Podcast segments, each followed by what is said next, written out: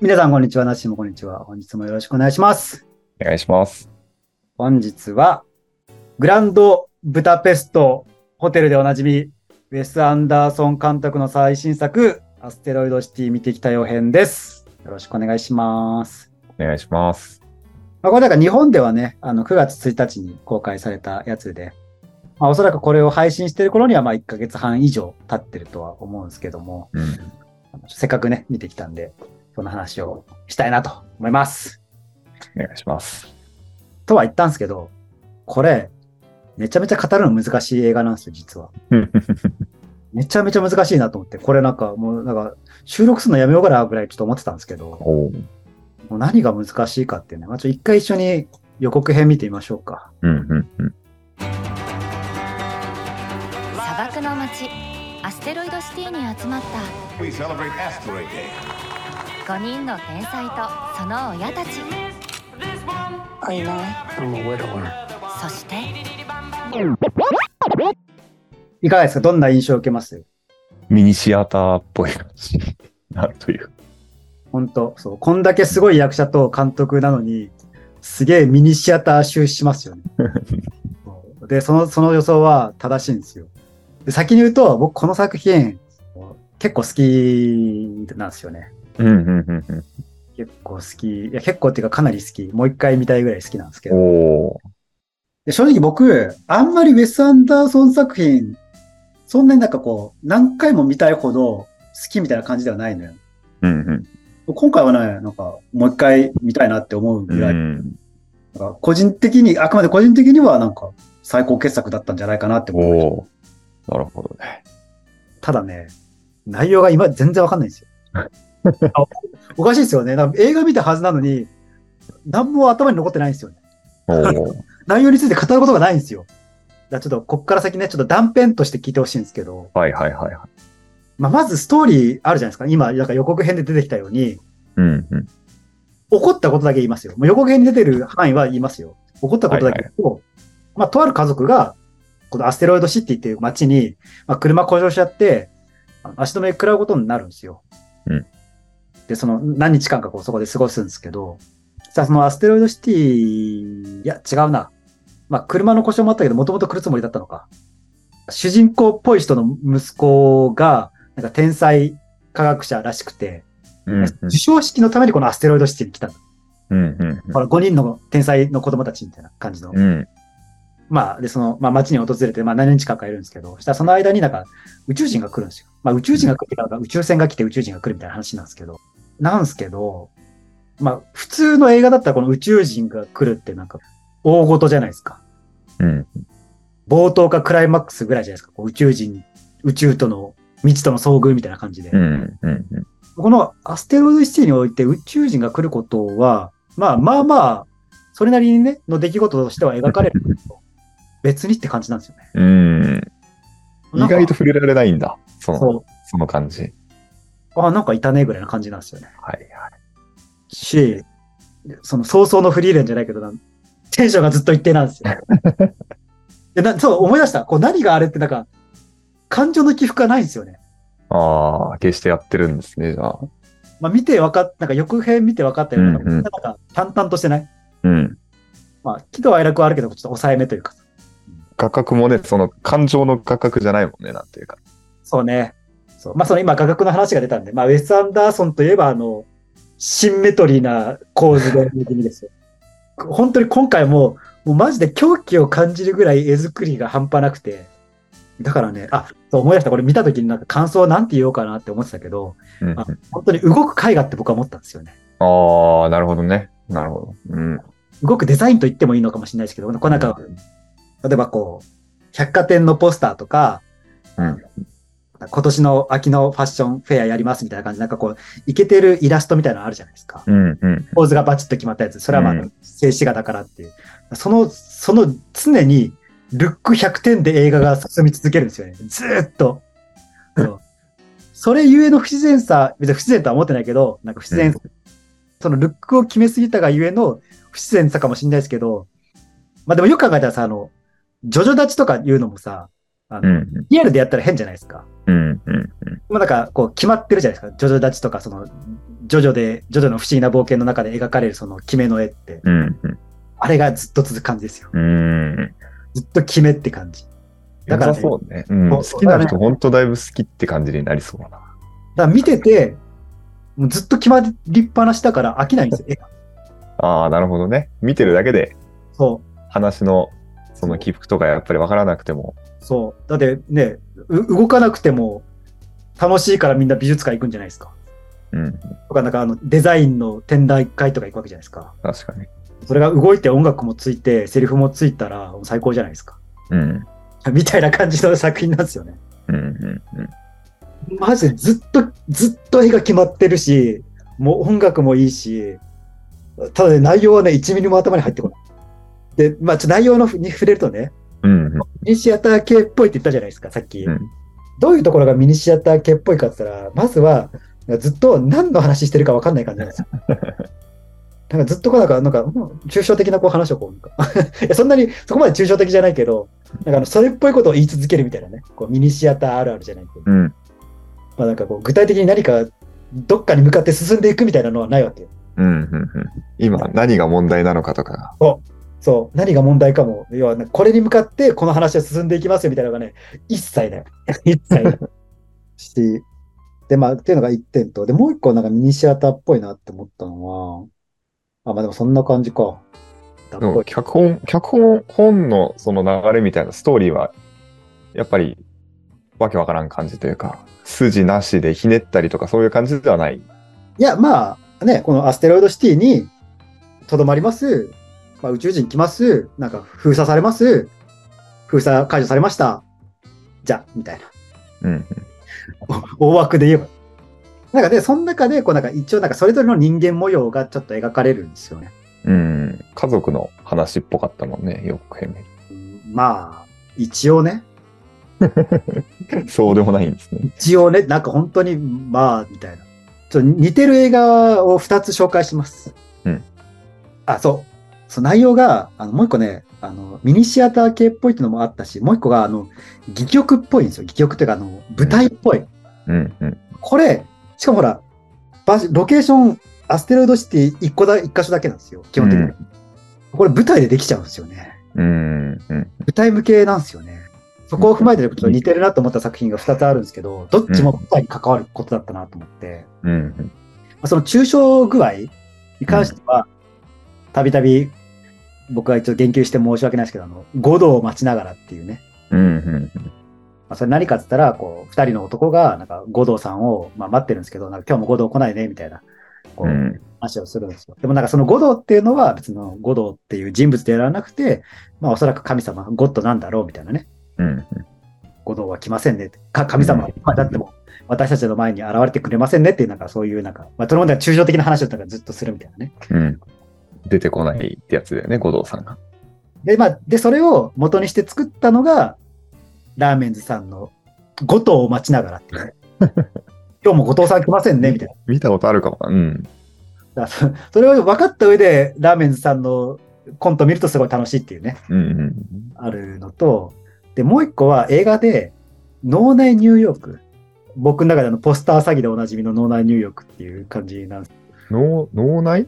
頭の中、脳脳みその中のニューヨークっていうやつ。ええちょっとこの、ここにポスターがあるじゃないですか。あ、これポスターじゃない、なんていうんですかフライヤーって言うんですかね。フライヤー。はいはいはい。なんかこう、これ、これだけ見るとなんかこう、コメディかなみたいな感じじゃないですか。うん。バチクソ難しいヒューマンドラマだったんですよね。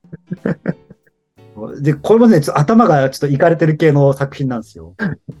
ええまあ面白いんですけど、これもなんかこう、この話どこに向かってんだろうみたいなのがこうよくわかんない作品で、まあここれで卒論書いてる友達とかいましたね。うん。なんか、監督も主演もぽかったね。もうそういうなんかこう、考察うん。はかどる作品が脳内入浴ですよ。と、同じ感じです、このアステロイドああ。T は。まあそれよりもなんか、あの脳内入浴と比べて、あの、100倍ぐらいルックはいいんですけど。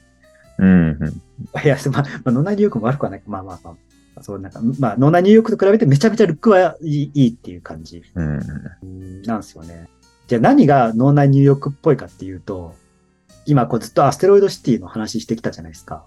うんまあこれ冒頭から説明されるんで別にひっくり返すも何もないんですけど、アステロイドシティという戯曲をとある脚本家が書きましたってところから始まるんですよ。つまりこのアステロイドシティというものは、そもそも劇っていうところから始まるんですよ。劇中劇ですよっていう示唆から始まるわけですね。そうなんですよ。行かれてるじゃないですか。あ まあまあで、こうなんか、こうトム・ハンクスとこう電話してたなんかヒゲ面のおおじさんがいたじゃないですか。うんうん。あの人がこうたまにこう、その舞台から降りるんですよ。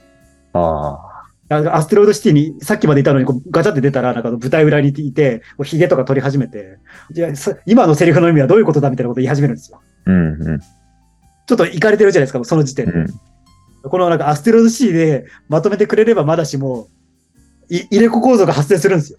うん。その入れ子構造がね、なんか3層ぐらいあるんですよね。意味わかんないんですよ、マジで。はいはいはい。で、そのアステロイドシティの中で関わってる人たちも、外の世界でなんか役者同士でなんかこう、あ役者同士で会話をしたりとかっていう瞬間もあったりして、でしかも役者だけじゃない、なんかこう、舞台、舞台演出監督みたいなものが出てきたりして、脚本家だけじゃなくて。はいはいはい。いやーちょっと、やばかったね。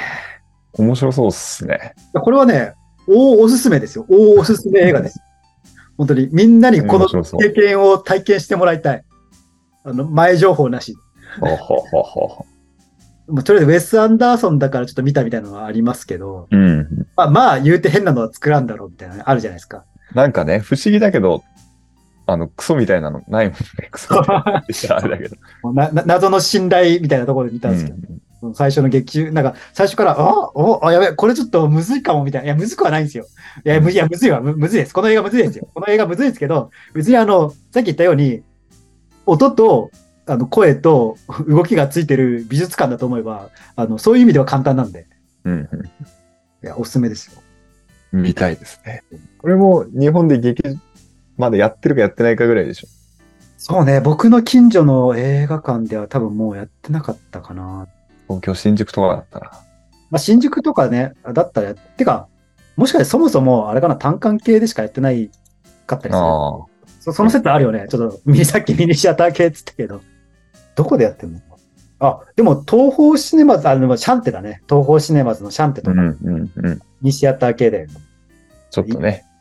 い池袋ヒューマックスシネマズとかで、まあ、都都内だとやってるけども、1日1回ぐらいしか出ない、ね。あ、でも、東宝シネマズ新宿でやってるな。ああ、じゃあそこ大きいでも、じ15時の回とかだからね、なんかまあ、あと何回かしか土日とかだとチャンスはないかなっていう感じ。いずれあるかもしれないベス・アンダーソン特集の時に見れるかもね、劇場で。なんだろうね、これでも、なんか見るタイミングがないのよ、正直。ウェス・アンダーソン作品って。どういうことかっていうと、なんかスカッとする話ではないし、うん。ウェス・アンダーソンよくわかんない人と見る作品でもないじゃないですか。うんそこ、見るタイミングがないんですよね。うん。確かにやいく。らいいかなって思ったんですけど、寝ながら見るのがいいんじゃないかな。あ平日の夜とかに。そう、平日そう、配信とかで、いや、だから別にこのアステロイドシティを配信まで待てって話じゃなくて、まずウェス・アンダーソン作品うんを配信でされてるやつ絶対あるじゃないですか。うんうんこのグランドブダペストホテルとかね。うん。そういうのからでいいと思うんで、イカとクジラとかなんかダージリン急行、ダージリン急行かって感じだよね。懐かしいな。うん、懐かしい。ダダージリン急行は記憶にあるんじゃないですか。うんうん。それぐらいの時は見てたかな。イカとクジラから。そういうなんか、ダージリン急行はいいかもしれない。ちょうど 寝ながら見るのには。それで、なんか、で、別、どこで切れても別にいいと思うんですよね。なんかその、うんその劇的な軌道、いや、あの、気象転結があるわけでもない。で、その最新作、ちょっと面白そうだなと思ったら、もうパパッと見に行くのがいいんじゃないかなって気がする。いや、でも面白そうですね。なんかまあでも誰かと見る、なんか、あとは、こう、男子諸君に言うんだったら、まあちょっと大大学生とかになるかもしれないけど、うん。サブカル系、サブカル系の人がね、あの、好きな、男女問わずね、男女問わずサブカル系の人が好きなんで、こう友達が欲しいなって思ってるう男子諸君には、あのお男の子でもいいし、女の子でもいいし、誘ってね、ちょっと一緒にウェス・アンダーソンっていう面白い監督がいるから見ないかっつって、あ一緒に見るのが一番楽しいんじゃないですかね。家で。それが、今の日本文化のウェス・アンダーソンの正しい使い方な気がする。なんというか、こんなこと言われたくないだろそうね、本人からしたらなんかもうクソみたいな発言するんだって感じかもしれないですけど、難しいですよ、ウェス・アンダーソン作品を見るタイミングって。難しいう。あ。好きだから見るんだよっていう感じなんでしょうファンの人みん。ななんかひ一人で穏や穏やかに、穏やかなんか、平日の午後かで、土日のお穏やかな午後に、美味しい紅茶でも飲みながら見るのが多分正解なんですけど、とはいえみたいなね。とはいえ。うん僕はだからね、疲れてる時に見るのがいいんじゃないかなと思ってるんですよ。うん。疲れてる時ってなんかこう頭の中もこうごごちゃごちゃだったりするじゃないですか。思考がいろいろ回ってみたいな感じで。で、でもなんか まあ少なくともアステロイドシティはなんかそんな感じなんで、うん。別になんかそんなにこうきちっとした筋があるわけでもないんで、まあそれでちょうどいいんじゃないかなという気がするんすよね。でもね、ちょっとルックの話をすると、うん。今回のそのアステロイドシティで、まあ、その主人公っぽい人の息子が出てくるんです、あの男の子が出てくるんですけど、あのね、その子がね、なんかめちゃめちゃ可愛いんですよね。めちゃめちゃ可愛いんですよ。なんでちょっと最後にその役者さんの名前だけ紹介して終わりたいなと思って。あ、でもあの、や役者陣はなんかすごいですね。ぶっちゃけ、めっちゃ豪華だったね。めっちゃ本当に主役級の人が山ほど出てるんですようん。もうなんか、日本で例えると、日本で例えちゃダメだけど、大河ドラマってあの主役級の人が集まるじゃないですか。うん。うん。うん。あんぐらいの豪華さは出演者だけ、うんそう。だって、マーゴット・ルビーも出てるんですよね。すごいよね。マジで一瞬しか出ないけど。基本はスカーレット・ヨハンソンって感じだけど。うん。主人公っぽい人の子供役であの、ジェイクっていう人がいるんですよ。が出てくるんですけど、なんかね、とその子はね、なんかとにかく可愛いんですよね。ムーンライト・キングダムにも出てるらしいと。だからまあ監督のお気に入りなんじゃないか説はちょっとありますけど。これは2012年の監督作品にも出て、でその時は多分子役だったんだから。その子、なんかその子が、ややったらなんか横顔が出てくるんですよ、横顔が。うん。うん。なんかもう、は鼻が冗談みたいな話してるんですよ。でかいってこと？いやもうなんかもう、あ、この人。ま、マジで冗談みたいな話してんすよ。横顔の時の。なんだろう、こう、な、なんていうの？なんか三角形鼻に挟んでんじゃないのぐらいの 感じのね。よ、よくないけど、なんかよくその日本のコメディとかで、あの、こう、西洋人を表現するときなんか付け花するじゃないですか。はいはいはい。ああれ、あれを本当になんか冗談みたいな鼻つけてるって感じですよね。多分この Google で調べても、ジェイク、ジェイク・ライアンって書いてジェイクライアン、そうだジェイクライアンだな、ジェイクライアン。ちょっと伝わるこのなんか、冗談みたいな。うん冗談みたいな花わかります。伝わります。正面から見てもなんかこう、あれちょっとなんか、や山かなみたいな感じのね。あの、まあ、こんな感じですかね。というわけで、ちょっと2回に分けてしまいましたが、コカインベア、アステロイドシティ、2023年の秋映画として、ちょっと2本ほど紹介させていただきました。ぜひ、まあ、まあ、僕の中でこれ主演と言ってもいいかもしれないですけど、ジェイク・ライアン君の冗談みたいな花、見てもらえればと。と、うんリシアター系というか、うん系というか、ひたすらルックが、ルックと音楽が決まりに決まりまくったあ映画アステロイドシティ。ぜひお楽しみくださいというところで、本日もありがとうございました。ありがとうございました。